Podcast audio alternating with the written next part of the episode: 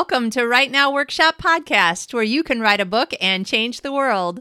I'm your host, Kitty Bucholtz, and this is episode 129 One Story Spanning Generations, an interview with Erin Bartels, coming to you on Thursday, February 28th, 2019.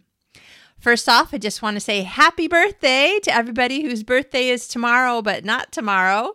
I know I have several friends whose birthday is February 29th, and I can't think of a single one, so I can wish you a happy birthday by name, but you know who you are. so if you feel 40, but are technically only 10, happy birthday! I hope you are having a fabulous day. I am super duper happy right this second because it happens to be a Saturday afternoon. I'm wearing my writer t shirt from Castle. I've got sunshine, sunshine, sunshine, sunshine, so much. It's awesome. Um, we are having a very cold couple of days in Malmö, Sweden, but it is super duper sunny out, which you know, you just have to celebrate the sun every time you can if you live in a somewhat rainy area, which I do. So, super happy, even happy to go out and get groceries because I'm walking in the sunshine. Yay! so, um, let's see. Anything else happening? I am doing a little bit of writing. Yay! Super happy about that. And this weekend, John and I are working on plans for my birthday trip to Paris, France. It sounds so crazy to say that as an American. I'm like, Paris is far, far away, and that would be just a really expensive flight, let alone the whole rest of the trip. And yet, we only live two hours by plane from there right now, and we're finding airfare deals and hotel and Airbnb deals. And I work with people who actually lived in the, the cities that we're going to. So we're going to Paris for the actual day of my birthday for a few days, and we'll see all the big, you know, yes, big touristy things, but they're touristy things because they're amazing. So, of course, I want to go see the big touristy things. And then we'll take the train to Lyon, which because I don't know how to say anything in other languages, I thought was lion. It's L Y O N. But turns out one of my new coworkers has actually lived there for apparently his whole life. So he's helping us to know where we should go and what we should do and, you know, what we should eat. because going to new places is about eating and drinking and walking and seeing and taking pictures. And several of my friends have uh, said, Thank you very much for taking me to Paris with you through Instagram and Facebook. So, yes, I will try to remember to post lots and lots to uh, Facebook and Instagram and Twitter and, you know, wherever else I can. So I'm really, really, really excited. And the other thing that we're doing this weekend is we're trying to figure out like what exactly do we need to budget in order to be able to do one of these, you know, only two hours away kinds of trips like once every few months. So John was very happy to help me with the budget just because it was like, oh, if we work on the budget, then we can work on going more places. So, yay. Really, really, really good day here in Bucholtz land.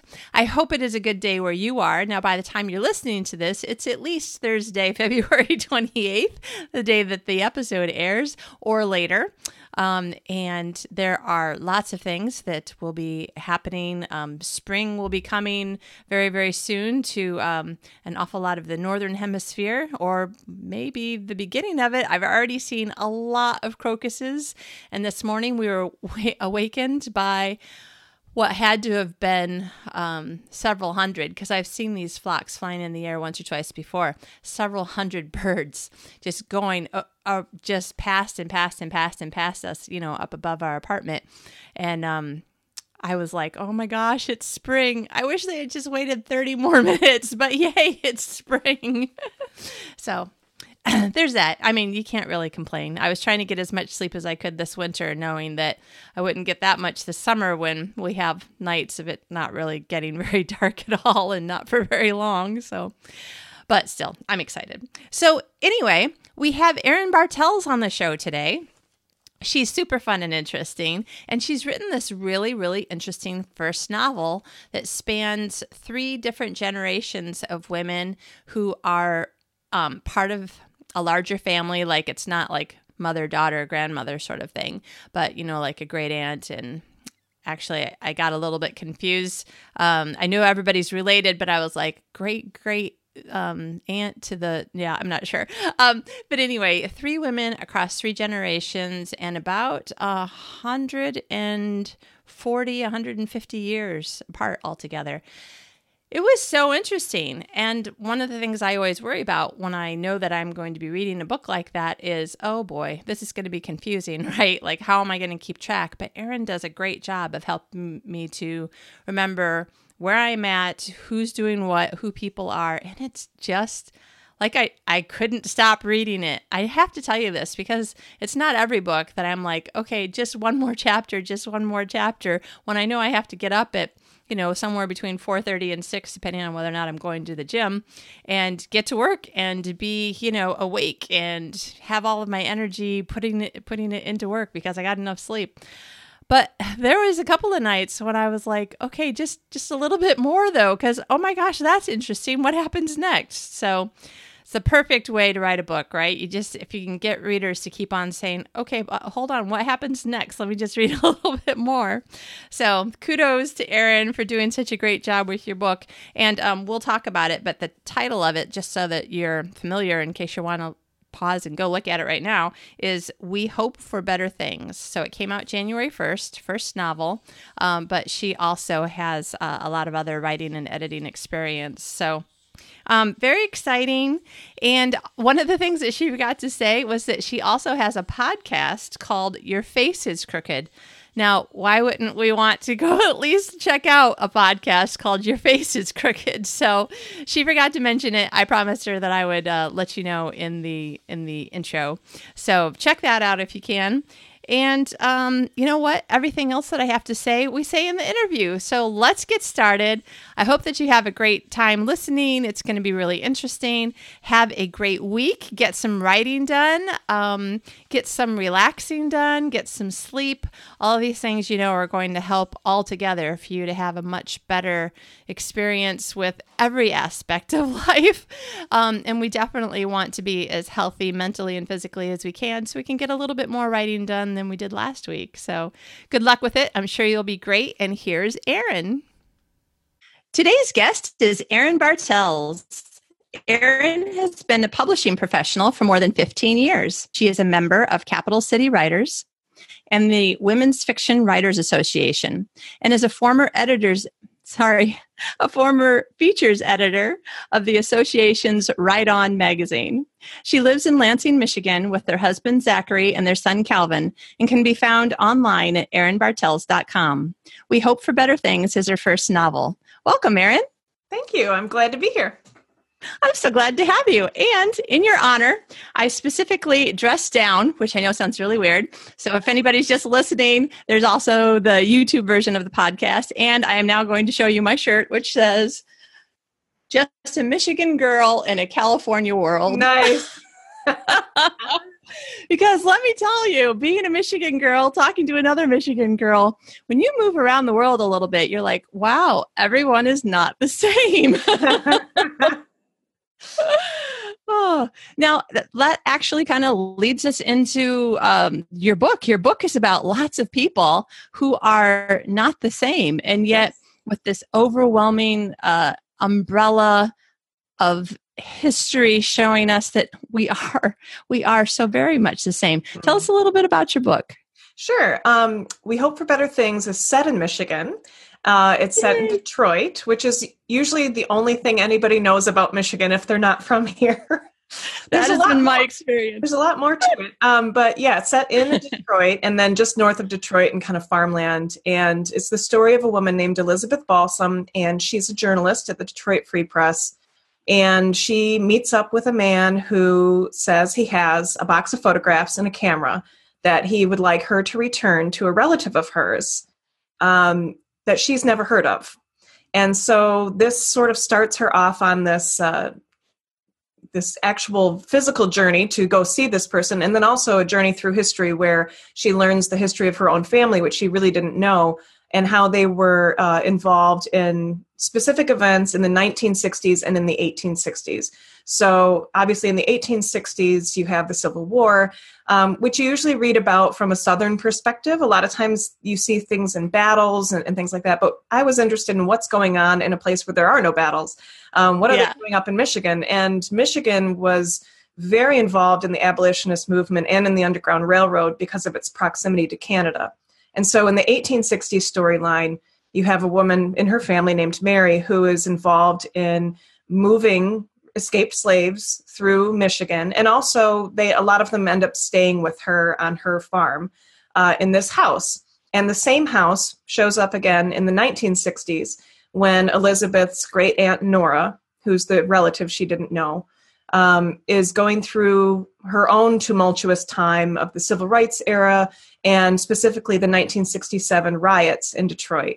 And then in the present day, you have another story that involves um, an interracial relationship.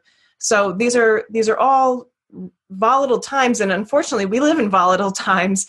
And uh, because I'm a history minor, or was a history minor, and I'm very interested in history, uh, I'm always interested in how things don't change and also how they do because we have a, a sense i think when we learn history that it's a line and we're progressing and we're getting better but it's not always the case. And so that's one of the things that's explored in this story.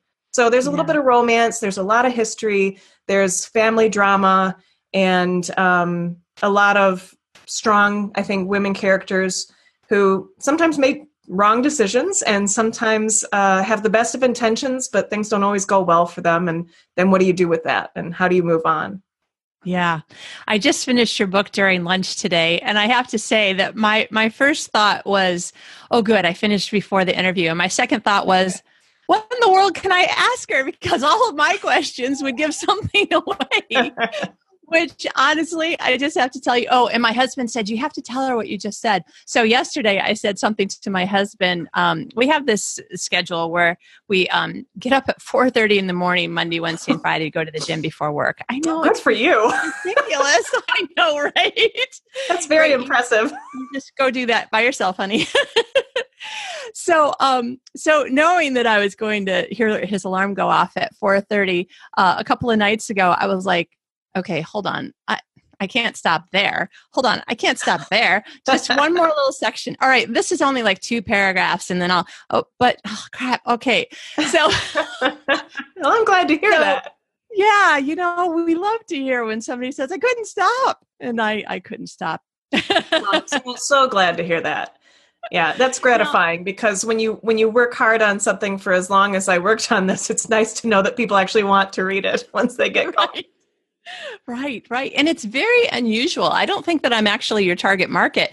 Um, it has a, a, very literary feel. And I was going to ask you, like, what do you call it? Do you call it literary fiction? That's a great question. And, and one of the things that I found difficult when I was trying to find a home for this was what is it? Um, yeah. And I wouldn't say it's literary partially because you had that I have to keep going feel. And I love That's a good point. I really do. I love reading literary fiction, but I like reading books that are kind of frustrating and I can put them down for years and then pick them back up again. Um, but I think that it's what I've heard it called is upmarket or um, kind of a it's a kind of a commercial literary marriage where you have maybe more of the language or character development of a literary novel, but you also have plot that pushes you along um, in the storyline. And so I, I would call it upmarket. And I yeah. would call it upmarket women's fiction because the protagonists are women, but I know a lot of men who've read it who really like it. But then I yeah. also had my father read it and he was like, This is really for women, right? so I don't know. if you like yeah. history, you'll probably like it. you know, that's a good point because um, the history was uh, one of the things that really kept me engaged all along when I would be trying to remember my real history against the, the background of the story, you know. Yeah. I'm like, wait, when when are we? Do I think is this where we're where we're at in my memory of history? But if you're a history major, man, you must have been just loving putting this all together. I, I just can't. Yeah, I love I love history, and my son will ask me some benign question and I'll start talking and a half an hour later he's like, okay, thanks. You know, like I didn't really want to know all of that, but it always has to do with history. That's so funny. Well, listen, let's take a little segue into your writing. So, your personal writing history, on the one hand, this is a first book. Congratulations. Yes, it's very exciting. But on the other hand, you've been in the industry for 15 or more years. So, yes. can you tell us a little bit about how did you get started? Um, how did you end up having such a massive project as your first novel? Oh, that's a great question. well, and please um, tell listeners um, your real thoughts on your advice as to whether or not anyone else should repeat that. oh, depends on the person and how long they're willing to work. Um, yeah. But yeah, I've worked for, I guess it's going to be 17 years in March. Wow. I've worked for the same publishing company. I started working for them when I was 22. And so add up, yeah, I'm almost 40. And, uh, and so I, I've read a lot because I work for them as a copywriter. And so what I normally do is write the back covers of books. And I write catalog copy and web copy. So the stuff that's trying to get you to buy it. Yeah. And to do that, you have to read a lot. And I've read a lot of books. And of course, as I was an English major and history minor, um, as an English major, you read a ton of books. So I guess it was sort of inevitable that at some point I would want to write one. And I actually wrote a book before this one that didn't see the light of day, although I did try to find an agent with it. I'm really glad it didn't because it really wasn't ready. I, I, think that you have a, a, feeling when you love to read and when you read a lot that I know what a story is. You know, I can yeah. tell a story. Um, and then when you really start writing, you're like, oh, well, I can write well. My teachers told me I could write. I got A's or whatever in English class, but that doesn't necessarily mean I can tell a story. So yeah. I spent a lot of years working on learning how to tell a story. Um, nice. And I think I started writing seriously with the thought of I would like to be published in maybe 2010. Um, and then 2012, I started trying to find an agent for that first manuscript. But in the meantime, while I was trying to do that, I didn't want to just stop there. I wanted to make sure that I was writing forward because if this thing didn't sell, I'd like something else to sell. So, all of 2013, I was researching for this book. Wow. Uh, during that time, I wanted to keep writing, so I wrote a short story every month um, and put them out as, as, Kindle singles. And then I collected them at the end of the year into a little uh, a little book uh, collection that actually people can get on Amazon or look up if they're interested. Um, so I, I, I researched for a year, and then I wrote the first draft. Believe it or not, in 65 days um, wow. for this giant novel. Uh, but I think it was because I had spent so much time just researching, so that by the time I was ready to write, I had to write. You know, I just yeah. had to write and I had to get it all out there. Now it's very different now in some ways from that first draft. It got way longer and then it got shorter again um, as I was trying to make sure I I wrote the scenes that needed to be there. Um, but I think that took several years, and finding an agent took several years. So, really, from the point when I started writing it, like drafting it in 2014, then it wasn't until 2017 that I actually had a contract to okay. the book or to, to publish the book. And then it wasn't until 2019 that it actually got published. So, it's a very long process for any book. Some some people sell faster than I do. So but I, I think that there was this sense of some people like, well, this is good, but do you really want this to be your first book because it's an issues book? Right, um, right. So I did have some people who really liked it, but who were uncomfortable representing me um, because they felt like I should do something that wasn't so controversial first, I think. Um, and I think when you read the book, it's not controversial, but it has the potential to um, start some discussions. yeah, yeah, yeah. Actually, that was one of the questions that I was wondering. Um, there's a lot of talk. So I'm a member of the Romance Writers of America, and I've been um, been a happy member. Just saying that you know I'm not unhappy with it. Been a happy member since uh, 1999, I think. Oh wow. Um, yeah, uh, and one of the things that is like a issue with me across all topics and all groups that I'm in is um, I hate when something comes up that suddenly creates two camps and it's an us mm-hmm. versus them and everybody's kind of fighting yeah. instead of yeah um, interestingly your book covers that in a in a general sense about this seems to be something that people do but one of the things that I, and this happened to me yesterday too, I was right in the middle of a sentence and my mind went off on a couple different directions. And now I'm like, where was I going with that? And I always think, you know, I should really edit this out. And then I think, well, maybe if I just make a joke out of it, listen, like, that kitty. so we're all real people. yeah, that's right. That's right. And this is a real people podcast. Right. um, but one of the things that uh, has been bothering me the last year or two in RWA is that there's kind of this uh, tug of war going on where on the one hand there's this own voices movement where if you're not white we want to hear your story and we want you to write it on the other hand if you're white well it seems like that's who's being targeted but um, everybody is supposed to be writing books with diverse characters in them yeah. um, and yet it seems like there's an awful lot of people um, very angry at people who are not doing what they think is the right thing to do. Yeah. And I was about ready to give my opinion. And I'm like, it doesn't matter my opinion. The point is, there's all these people who feel like my opinion is the right way. Yeah. And because your book has um, three women who all are white women, but a whole bunch of other characters, um, my, most of whom I think pretty much everybody in your book is either a Caucasian American or a Black American. Is that pretty yeah I, I think that's I think so. true.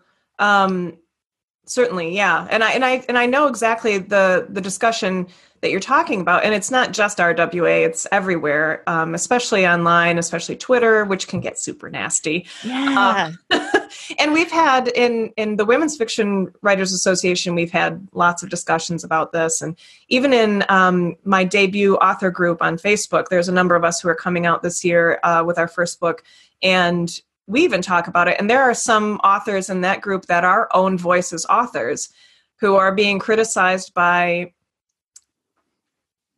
I, I, I don't want to say social justice warrior type people, but that's kind of kind of who they are. Um, white people who are deciding that this is problematic, that they're saying this or that or the other thing about Muslims or um, Jews or whatever country they're from, and these authors then come on the group and they're like, but this is my country and this is my story. There's one from Jordan, there's one from Pakistan, there's a, a Jewish American who is uh, writing Jewish characters, and and they're all being criticized for how they've done it with their yeah. own culture. Uh, yeah. So yeah, if you're white and you're writing um, diverse characters, absolutely you're going to face criticism. Um, and I think that there are ways to do your homework and there are ways to um, check on yourself before you go out there with something so that not just so that you minimize that kind of thing but so that you're you're writing authentic characters. So in mm-hmm. my case i knew that i'd have about a half black half white cast. Yeah. Um, and which to me makes sense. It's set in detroit. well, yeah i mean that's the history you're talking about. Yeah. You're talking about and today detroit is 80% black. Right. you know, it's a black city and um, so in the the present day um, timeline in my story, the the main character is a minority in her own city, but certainly not in her history and in her country. So she's in a different position than the women in the 1960s or the 1860s. But what I did was beyond researching a lot. Um, after I had uh, maybe a second or third draft, I had three friends who are black. Well, two of them are black writers, and one of them is just a friend from church. And um, she actually grew up in Detroit, and her father was a police officer during the riots. Oh, uh, wow. Uh, so I really wanted her perspective as well. Um, I had them read it, and I said, I really want you to be honest and say, where do you see me falling into stereotypes that are unfair? Where do you see um, you know if i'm using a particular dialect am i using it right? Am i using it wrong? Does it sound um, like a caricature? And so yeah. i got feedback from them. I made changes. And then when it got closer to publication i had another writer friend who's black. She's from chicago. Read it.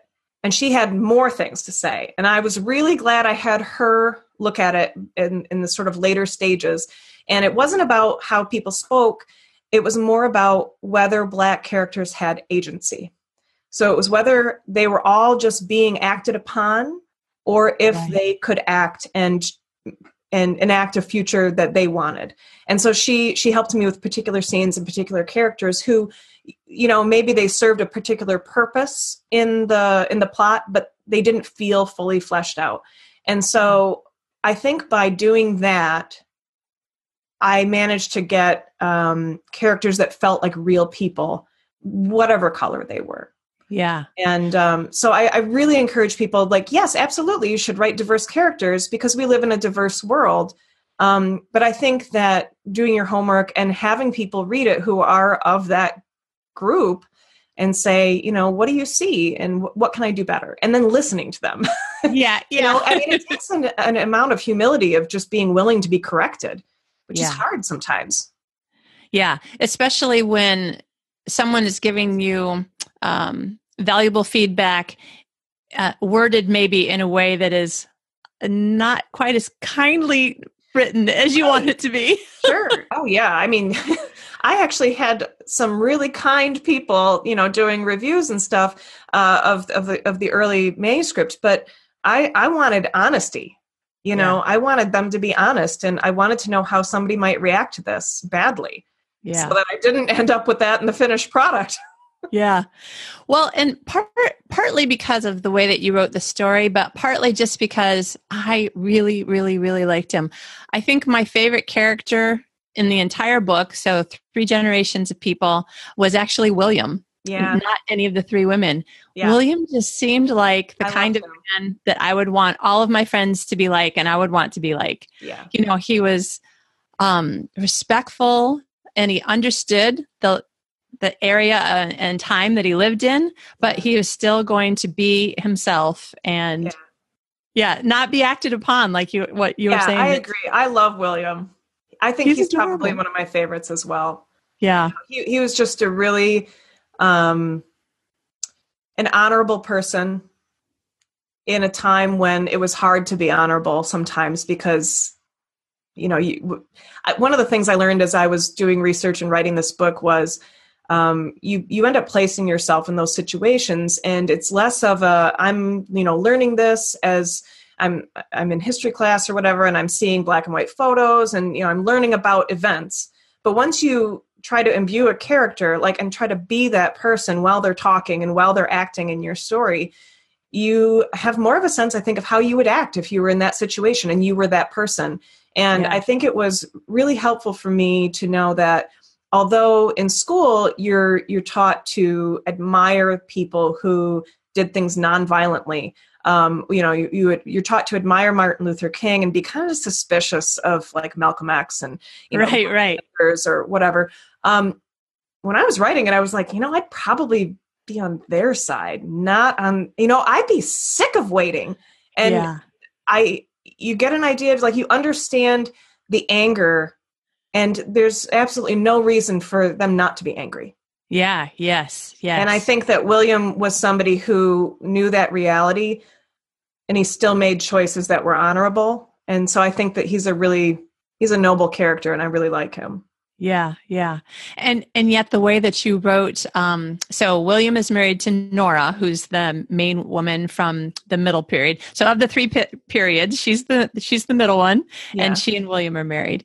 Um and so I was just going to say, without giving anything away, um, the night that he drove down to Detroit, I was thinking, I was listening to them kind of argue, understanding why they were both getting irritated at the other person mm-hmm. and agreeing with both of them and thinking if I were him, I would totally have his opinion. And yeah. if I were her, I would totally have her opinion. Yeah. And those opinions don't match. Right. They're yeah. not going to agree and that's how most of life is i think i mean if you're if we really take the time to think about how how we would feel if i were that person in this situation absolutely um, you can hold completely different opinions at the same time and i don't think it means you're crazy or you're not thinking through them it yeah. means that there's maybe not a good choice in a situation yeah. like that maybe all choices right. are going to fall short Right. Yeah. Which, you know, life after a while, uh, depending on which path life's taken you on, I think pretty much most people realize that they're, the older you get and the more life experiences you have, whether they're good or bad, um, you're going to have people around you, even if your life choices seem to have led you on a good path. There's mm-hmm. still going to be other people in your life that you're looking at them going, wow that that was terrible and yet what else could they have done and and yet yeah. they ended up in this place that this is sad this is wrong or but i think i think that writing and and reading fiction really helps you um, it's helped me be less judgmental about whatever choice somebody's made um, yeah. and less self-righteous about myself because um, i've had a lot of privileges that other people haven't even as a writer i, I meet so many writers who um, have had no encouragement from the people in their lives. Yeah. Um, you know, from teachers who told them they they couldn't do it, parents, spouses, you know, people who just didn't think it was worth their time or didn't believe in them. Um, and it really breaks my heart because I've had such a supportive community my entire life. Um, I'm I'm really lucky.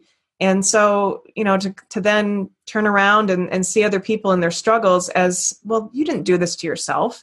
I mean, life happens and you know, you make the choice that seems the best at the time. And yeah, that's what people yeah. are doing. Yeah.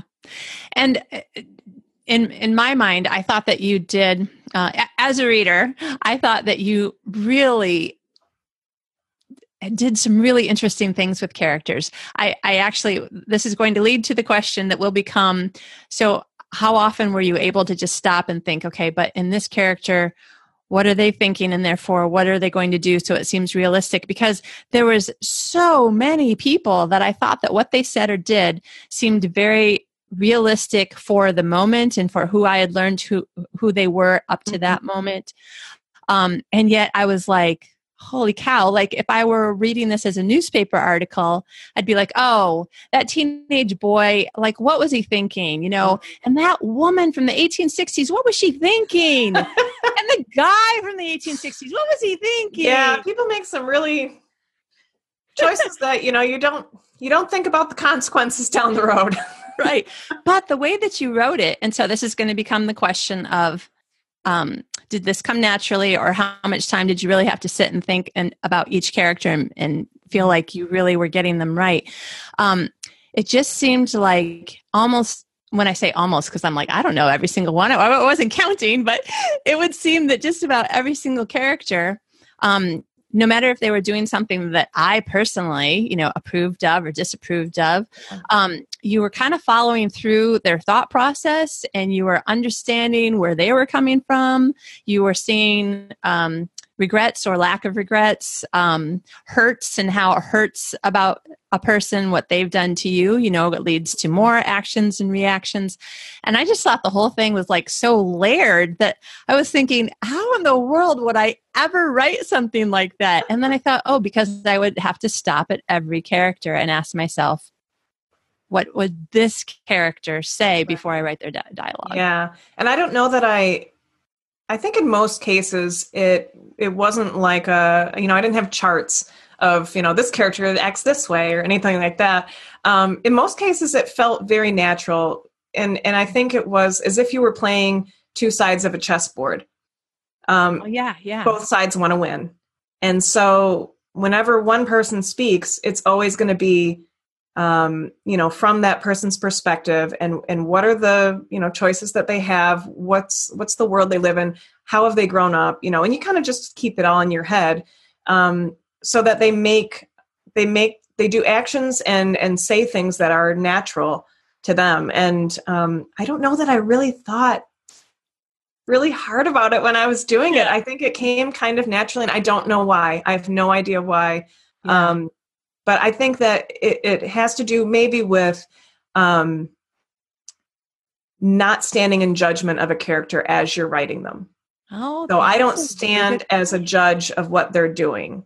I'm them yeah. instead of the person writing it. Um, you know, the narrator or whatever, some omniscient person outside. Um, I I don't I don't want to judge them for their actions, and I think that's um, sometimes when you when you read a book that feels um, like the bad guy's really bad and the good guy's really good and there's not a lot of nuance or even watch a movie like that there's a you know action movie or whatever where yeah. you don't really you don't really understand why this bad guy's doing this like why does he have this diabolical plan what happened to him yeah taking the time to think like rather than this guy's bad it's this guy's just a person you know working their way through life. yeah, yeah. nice. All right. Now, I would guess that having a whole year of doing all of this research um, just also put so many layers of things in your head that you you had like this uh, if I can use a garden analogy, this really lush, uh, deep, dark dirt to grow things in. Sure, yeah. But that is the joy of the first book. Now you've got another book coming out in September, yeah. and uh, and I know that you've at least pitched. I don't know how far you are in the writing process of at least a third one. So now that you have less time to write, uh, are you uh-huh. noticing any changes in how you're doing it? Yeah. well, and, and to be fair, the second book that's coming out in September, I had that completely written before this book got sold. Okay. Um, so again, while I was waiting for this book to sell, I just kept on writing. Um, and the second book has it's not um, it doesn't have anything to do with history so much as it has to do with literature. So it's a story of people who have exchanged those sort of classic books that you have to read in high school um, and and so it's a lot about literature. So it's just about something else I know about, you know. I did a lot of research, although I did reread a number of books, and because I write in my books, I I got to get through it pretty quick because then you just go through the underlines and stuff that you've that you've made over the years. I mean, I still have the same copy of The Great Gatsby I had all through college and wow. high school. So I mean, I have layers of notes right there. Um, but but it was not historical. So I didn't have to do historical research and I based it on the town I grew up in, although it has a different name. So I didn't even have to think about like, well, where is stuff, you know? Yeah. yeah. So that's sort of cheating. And then the third one, again, it doesn't have anything to do with history. So the research took so long because yeah, it wasn't just researching one time period. I was looking at three time periods and even when you are somebody who's been reading history for a long time, it's not that you retain all of those little details. You have to get those back or you didn't even i mean we barely touched on a lot of things after world war ii like a little bit after that you get highlights right? But right. you spend so much time as a kid in the civil war and in the world war world war ii not even world war one that you that you have to i mean you don't understand the things that came just before your lifetime. Right. Or in yes. 1980 um, and I knew nothing whatever about the 70s until, you know, yeah. I tried to learn about it as an adult. Um, the only thing I knew about the 60s was, yeah, the civil rights era and assassinations. You know, that's, that's right. There's a lot more to it, and and I think when you're when you're researching history, you you really find that, oh my gosh, I have to keep going back because everything I learn about it happened because of this, which happened because of this, which happened because of this, and you end up yeah. in this infinite uh you know thing. But yeah, yeah, so for the second third and even the fourth book that i'm writing now um i haven't had to do any of that. But yeah you do have a lot less time especially since you're you're now spending time um trying to get people to buy the first book. You know you're promoting right. you're doing interviews and things like right. so but yeah so you do have less time. And and i do work full time and you know i have family like everybody else. so everybody's busy. But yeah, yeah, you make time to do it. And, you know, when I first started writing, I had to quit a lot of things. I, I kind of did an inventory of my life and I thought, what are the things that I'm doing, even if I like doing them, that someone else could do? Because yeah. Nobody else can write this book for me. So I have to let go of this and that and the other thing. And, you know, so I stopped being a deacon at my church and I stopped um, being a docent at my zoo, which I loved. Oh. Um, you know, I got to handle crazy animals, and oh, it was great. Oh. Educating kids and stuff like that. And so that's something I really adored. But it was a 50 hour a year commitment minimum. Yeah. Um, and I needed to use those hours writing. Yeah. Yeah. You know what? 50 hours even over the course of a year, if you had something really plotted out, you could write the first draft. oh, absolutely. Absolutely. You know? um, I don't know how many hours I spent in those 65 days writing the first draft. I took time off work. You know, I took a week off work for the first week that I was working. I started January 1st and took that whole week off. And, wow. um, and then later in February, I took another week off. And if you take a week off, I mean, you can write like 40,000 words if you know where you're going. Yeah, yeah. So Oh, that's awesome. Okay, so so when you're talking to uh, other writers uh, at all sorts of levels who are listening right now, um, I'm thinking that maybe uh, the research might be one thing. Like, do you have any advice on how to hold on to the research, how to find the research that you need to hold on to and let the rest of it kind of slip through your fingers yeah. and go, okay, this doesn't have to do with my story. I need to. Yeah, that's a great it? question, especially because research can become a procrastination tactic. yeah. Um, so I knew that I needed to know particular things. Um, some of them were really interesting to research, some of them were really boring. So if I had somebody in a particular Michigan regiment in the Civil War, I had to know where that regiment was at what time. All because right. History buffs are crazy, you know, and if you get something wrong, somebody's going to rant about it on the internet. and so I didn't get anything wrong. Um, I even looked up phases of the moon at different times. I wanted to make sure that was right. So wow. some really picky things. Um, but I also read a lot of really interesting things that, well, maybe it didn't end up in the book, it helped to inform why characters were the way they were why they ended up where they were. So, one of the books I read, which was fantastic, which I really recommend to people, is called The Warmth of Other Suns. And it's by Isabel Wilkerson. And it's the story of the Great Migration. So, this great movement of people from the South, of blacks from the South to the North and to the West after the Civil War. Wow. And she tells great stories about real people. Um, and you follow these specific real people to these different places, and that's representative of, of the whole. Um, well, I wasn't going to cover that time period at all, but I wanted to know how William and his family ended up in Michigan. You right. know, um, it wasn't because they came from escaped slaves. They yeah. there for a different reason, and and the reasoning and the conversation that he has with Nora about it tells you something more about why people are still feeling unrest in the 1960s because a lot of these things didn't get dealt with. Yeah. And since then, a lot of these things haven't gotten dealt with. Um, yeah. You know, Detroit's history alone is really fascinating in terms of race because there was slavery in Detroit when it was founded. Um, wow. The, you know, intervening years, there were a lot of great abolitionist movements. There were um, so many people are buried in Michigan who you wouldn't believe. I mean, a lot of them moved to Michigan from South the South. Um, Sojourner Truth is buried in Michigan.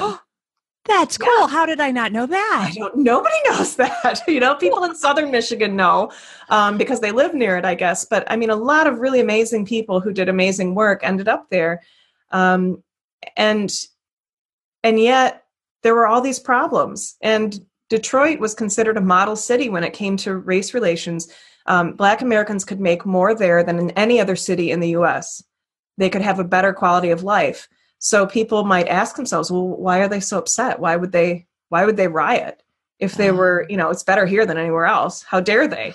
Well, there's lots of reasons, you know. Yeah. There wasn't official segregation, but you bet there was segregation yeah. in the schools and where they could buy houses and and everything like that. So, um, so I did a lot of research that didn't end up in there, but it kind of informed that.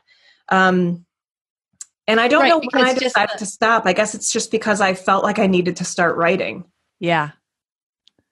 So. Yeah, and you know what? It seems like um, most writers who have finished the book that has all the research because there's lots of us you know that have started a book that requires research and that book is still not finished. Oh and i have um, one of those too. right? Yeah. You know?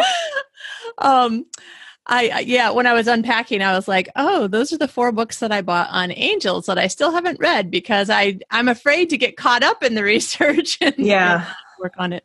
But um, oh, there I go you know, I apologize to you and listeners. Oh no, I mean that happens late at night. Oh man, it's hard for me to keep my mind on one track. And also, I'm always talking to these interesting people like you, where I have like four questions that I'm like oh, queuing oh, sure. up in yeah. my head. I forget one, just go to another. Yeah, yeah. Okay, so I'm going to just move on to the next question. sure. So, and then so, you'll remember later. Exactly.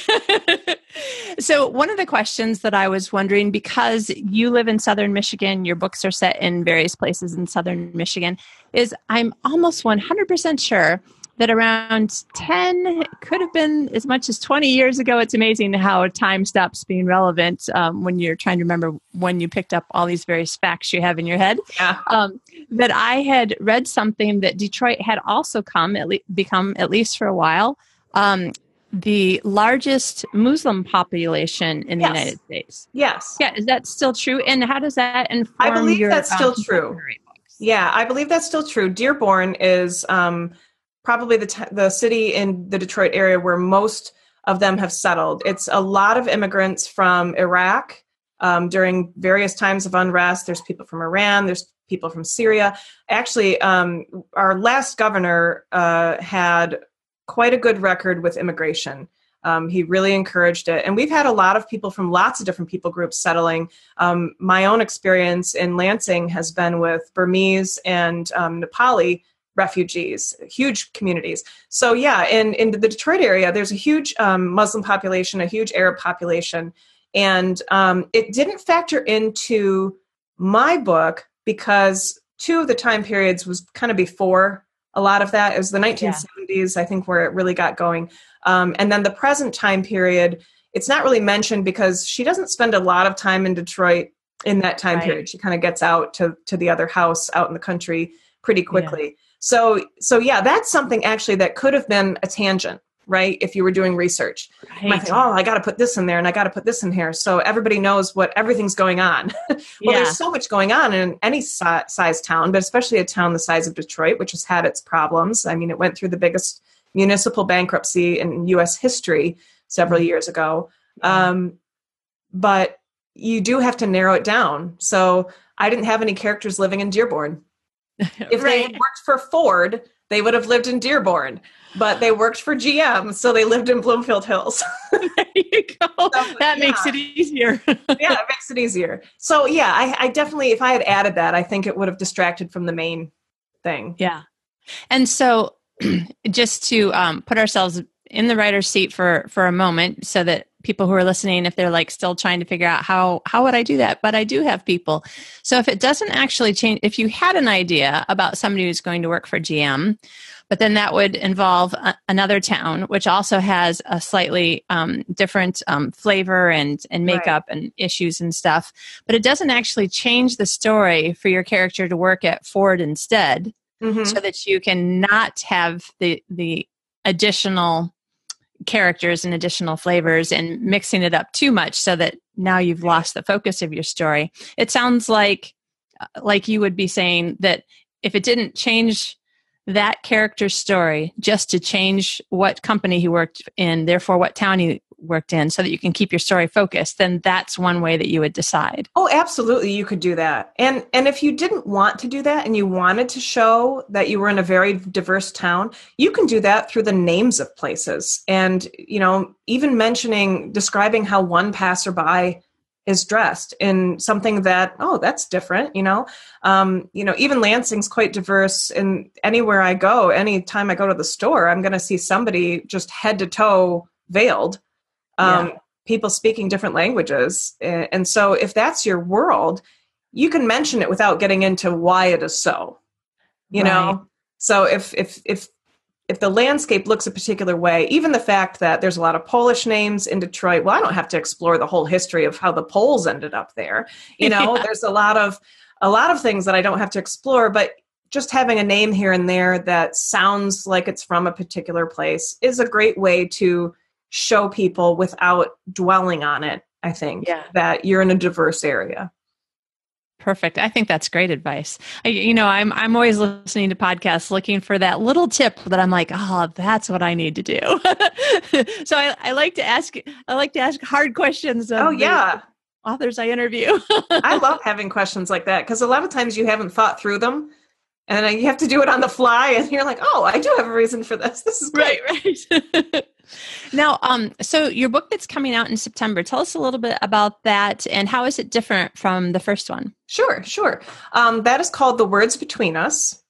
Yes, that is the title. I had to think for a second there because it was recently retitled. A little um, side note for those who aren't involved in the publishing is- industry a lot of authors are surprised that their publisher doesn't go with their title, um, but it's more common than not. Just FYI, don't get married to it. yeah. and they have their reasons. yeah. So yeah, it's called The Words Words Between Us, and it opens with a woman named Robin who owns a used bookstore in a town that is loosely based on Bay City, Michigan, which is a working river town. So I grew up in this town, and there's drawbridges, and there's freighters going by, and people in sailboats, and it's a very maritime place. Um, and so it gives a, a, real feel of movement, and it's windy, and, and all those things. So she has a used bookstore. She um, wakes up. Uh, it starts the morning of her father's scheduled execution. Right. Um, her father has, you know, as you read, you find what his crimes were and how she has been sort of hiding from that since she was 14, which is when he was arrested. She was kind of moved to um, a different state and grew up with her grandmother because of what her parents were involved in. They were trying to keep her out of this media circus. And then, you know, and eventually both her parents were in prison, so she couldn't live with them. So you get a back and forth story. So it does have a dual timeline now and then. Um, and now is now, and then is mm, around 2000, okay, 2001. Um, and it's this story of how, as a 14 year old, she met this boy whose um, mother had been a high school English teacher. And he's been reading through all of her books uh, to sort of honor her after her death. And he starts sharing them with her and they develop this friendship and this relationship through these books and um, on this day that she is supposed to her father's supposed to be executed in the modern day um, storyline the now storyline she gets one of these books from him. Out of the blue she hasn't seen him in a decade. Uh, you find out why later. Um, and so now somebody's making contact and there's news vans showing up because of the hoopla about her father but she's still under an assumed name and she's trying to decide like do i have to leave here? Do i have to run again like i did when i was a kid? Um, so yeah it's a, it's a story about um, the words we say to each other and how those last and often they uh, they don't have the effect we wanted them to have uh, they they do something else and um, about the the words we read and the books we love and and that sort of shared um, parlance that you get when you read the same books which yeah. i don't know i feel like we might be losing that because a lot of books aren't being um, assigned that were probably when we were in school and i don't necessarily think that that's bad i think that it's great to have a more diverse uh, group of books than probably we had. Uh, we read a lot of Dead White Men, and uh, yeah. there's a yeah. lot of other people out there. But, exactly. But I, I really wanted to think about how these books kind of form us as people and they tell us what's important and what we should think is important and and maybe that's not really the case like maybe maybe i i shouldn't have gone this way i should have gone that way. And yeah. anyway it's a book about second chances and and things like that. So. You know it's so interesting that you're talking about this now and i just in my mind happen to have two conversations that revolved around that topic but not with books. They ended up having to do with movies. Oh so yeah i was in this entrepreneur class and um, the, the gentleman leading the the class was talking about um, the, I mean, the, the, the topic of the class was about finding your target audience and knowing how to, to speak to them. Like right. what, what kind of, um, not just words, but like how to relate, really, how to relate to them. And so one of the things that he did was like, um, think of somebody that you really admire um, past, present, uh, fictional, real, or whatever. Think of somebody you really admire and think of like the one word that describes why you really admire them. And he's like, you don't have to tell. And so nobody told, but in my in my head, I was like, so would I tell would I tell anybody who I'm holding in my head right now? Because for me, it's Captain America. because he's the guy I really, really admire. Uh, he he sure. always stands up for what he believes in. Uh-huh. Um, no matter how much he's mocked for being a believer, uh, he's like, well, you know what? You can take that up with God. I, I know what I believe kind of thing. But mm-hmm. he never says it in a way that's rude. Mm-hmm. And like nothing about him is, I, I just, I love Captain America. and then I had a conversation on the podcast a couple of weeks ago, which was all about characterization in Marvel comic movies versus the DC comic movies. Oh, yeah. And, interesting Yes. Oh, you should listen to the the interview from two weeks ago with Sean Gaffney. Okay. Yeah, he's a, a, filmmaker and a writing teacher, and um, and he's got this great explanation. And the thing is, is that it sounds so logical. You're like, I I can't see how this argument actually is not the the actual reason why one works better than the other, because character is a reflection of humans that we recognize. Yeah. And so I think that's why I liked your book, um, your your current one, "We Hope for Better Things," which came out in January. So everybody who's listening, you can go buy it. And personally, I think that if you're one of those people who really like to um, to enjoy, like really, like if you like long dinners and you like books that make you feel like you're having a long, relaxing dinner, you should get the print version because there are so many times on my Kindle that I was like, wait and i wanted to look back and go back and forth i mean some some books you want to be able to page back yeah. and forth and I was like, I can't do it on my Kindle. See, I, I am definitely a printed book person. I, I can't, I have a Kindle. I think it's been out of battery for like two years. you know, I have a lot of books on it I haven't read, but I, I, I love printed books. Yeah. Love yeah. them. But yeah, that's a great point about character. Um, that there are people that you recognize and one of the things I don't know, you know, which side of Marvel or DC anybody comes down on. I really enjoy the Marvel movies, and the DC ones have been like mm, not so great, except for Wonder Woman, which yes. was awesome. Yeah. Um, and I remember when I saw that in the theater, um, there were a couple scenes. One when you're first uh, on the island of however you say it, Thea something or other, um, where they're all training, and just the fact that you spend that much time that much screen time where there are no men on screen. And you see all of these really strong women doing these things that men would normally do. You know you get kind of choked up like i've never seen this. Yeah. Um, and then the scene where she goes over out the side of the trench into no man's land and she's completely alone uh, with the shield in front of her and all of the the bullets and the mortar coming at her and nobody else has gone up yet I absolutely cried because I realized at that point that she was being positioned as a universal character. And usually those are men. Yeah. And we're so used to reading books about men when we go through school. Yeah. Um, and women do it well. I think that we're like, okay, we'll read anything. But a yeah. lot of men don't want to read books that have women as the main character. I remember when I wanted to read Anne of Green Gables to my son, he was like, I'm like, trust me, you'll like her. he really did. But there was an immediate, like, oh, she's not like me.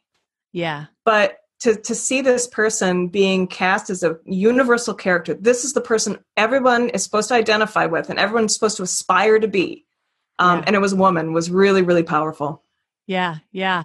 And and she um as much as there's lots of things that I like and I like the layers of uh Tony Stark and Iron Man, there's just something about Wonder Woman. She Wonder Woman is the um, kind of the female Captain America of, of all the things right. that I love about her. In fact, I should just start thinking to myself, wait a minute, what? Not Captain America, Wonder Woman. Yeah, but um, but you know, they just have this sense of um, of justice that comes from such a deep part in, in, inside of them that it seems like they're almost surprised at injustice. Like this must be fought. Yeah. How could we not fight it? And don't you wish that we were more surprised by it? I mean, we've become to a point. We've come to a point where we're not surprised, and we're, you know, oh, another one of these stories. Yeah. You know, and that's really sad. And I think that one of the reasons people identify with Captain America or Wonder Woman is because they do have a sense of hope that we're lacking today, yeah. and they have a sense that we can do better and they expect people to do better. Yeah. Don't lower yes. the bar. Right. Yes. Yeah. So all that to come back around to your book to say it was one of the things that I admired about your book was that I really felt like even with the characters that irritated me, um, and actually there was only two characters that I thought were um, not developed very well to make me feel as strongly as other characters felt mm-hmm. about them. But um, you can't you can't develop every character, and you had so many characters. There were a lot of characters in that book. there were, but not just so that if you're listening and you've been thinking about getting it, not too many because too you're many. you're understanding them in the context of which era that you're reading about, and so it, it's really, um, yeah. I'm not going to try to explain anyway, um, but it's just it really. I still I know I just finished it at lunch today, so it's still fresh in my head. But honestly, like I haven't really been able to stop thinking about how much each character seemed believable to who they were and made me feel like there was something about them that I could see a piece of myself in. Mm-hmm. You know, mm-hmm. even some of the characters that I really didn't admire very much, I was like, oh yeah. my gosh. Yeah. But if I was a white man in 1860, like he's a good white man. I won't say who.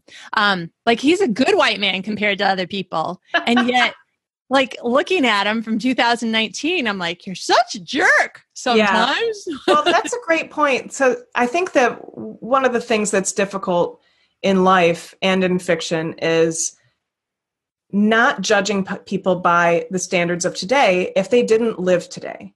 Yeah. And I think that's, uh, you know, C.S. Lewis called it chronological snobbery this idea that we are more enlightened and better than everybody else before us and they had it wrong and we're getting it right and we're on the right side of history about everything. Yeah. um, people have always been people and they always will be people and that means there's always going to be problems. Yeah yeah. You expect somebody who um, you know it doesn't excuse behavior but you have to understand behavior why somebody would be the way they are if they grew up in that context. Yeah. Um, I mean, I know people today, you know, I think we're so trained um, as Americans in the 21st century to be hyper aware of anything that would offend anybody about anything, right? Yeah. Whether or not we always get it right, we're very aware of it. Um, but when when I hang out with people who are from other countries, uh, friends from Kenya or Nepal or Burma, they do not think like that. They'll say anything, and you're just like, oh my word, you can't do that here. Um, but you know, they're of they're of a different race, and they're not as concerned uh, sometimes as uh, white people are about offending people. Um, yeah, because they come from a different context. And yeah. you can look at them and say, like, wow, that's super judgmental. And to you, it is because you grew up in a time where, you know, things were getting more PC and um, there were a lot of things you couldn't say and even if it didn't stop you from thinking them and i think that's one of the things that this book talks about like let's be honest about what people are really thinking and yeah. have them say it and then have to deal with it because to not say it just pushes things down so they fester and fester and fester i think that you know we're so afraid of being piled on especially online if we say something wrong yes. Um, that's not a healthy way to have a society. I mean, you have to be able to talk about those things and you have to be able to be humble about yourself, uh, you know, and not stand in judgment of these people who came before you. Like, they, they grew up in a completely different context. How can you judge them by the context today? Yeah. So, anyway, I guess that's my little pet peeve for the day. yeah. Off soapbox. I love it though. But, but these are all the thoughts in our heads that coalesce to become really interesting books that readers are are just needing to stay up until midnight to finish like I did. well, I'm glad you did. Um, it was really fun. Though there is there is one thing uh, one thing that um, this is the second time where I've stopped a book when because I was falling asleep and my Kindle was falling out of my hand, and I was like, "Crap, I'm going to have to finish it tomorrow." And I was really close. I was really close to the end. I knew I was, but I didn't know how far because mm-hmm. I uh, two books I read on a Kindle and I that I didn't you know because 93% you think well it's not that close so then it turns right. out yeah because there was chapters of the new book oh, sure. whatever yeah there's other stuff at the end of the book yeah, yeah.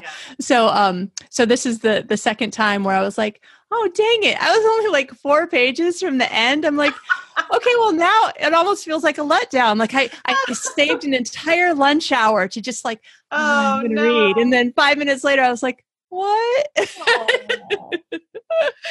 but I really, really liked it. So well, I'm really glad that you enjoyed it. And uh, I really appreciate the opportunity to talk about it. You know, this has yes. been really fun. Yay. I'm glad. Now I have to I have to feel a little bit bad because I I just asked you so many questions that we've gone on for quite a while here. That doesn't so, bother me. I, oh, that's good. That's good. Okay. Um, if you're listening and you're running on a treadmill, you have permission to get off. You don't have to wait for us to stop talking. because that's how I feel sometimes when I'm running. I'm like, come on, I'm tired. There's only four pages left. Yeah, that's right. That's right. Don't worry. It'll end soon. so while I do have more questions for you, why don't I end with this questions? Where can read this question? Where can readers, sorry, listeners, I do that all the time, uh, find out more about you, your books, and um, whatever else that you're doing in your writing life? Um, well, I have a website like everybody does. Uh, it's erinbartels.com. Bartels is spelled B A R T E L S. A lot of people switch those e, the E and the L. Um, so you can find everything through there. But I'm also on Instagram, I'm on Twitter, I'm on Facebook, I'm everywhere. Um, I don't necessarily want to be, but I ended up in all these places. Yeah. and the book is sold anywhere books are sold. And if it's not in your local bookstore and you want to buy at a local indie bookstore, just ask them to order it, and they can. Um, you can get it on Amazon. You can get it at Barnes and Noble. I'm sure you can find it at a used bookstore soon. yeah, yeah. or a little free library in your neighborhood. oh, I love little free libraries. Yeah, they're really sweet. Yeah, so nice. I mean, you can find me easily if you just look me up. Now, there's another Erin Bartels who is a dermatologist, I think. That's not me. Oh, okay. but we so both she doesn't have any books. yeah. Oh man, I have to say it has been so much fun talking to you. It's so much fun talking to somebody who also writes books set in Michigan. Yay! Thank you so much for taking the time to be on the show with us. I really appreciate the opportunity. This has been really fun.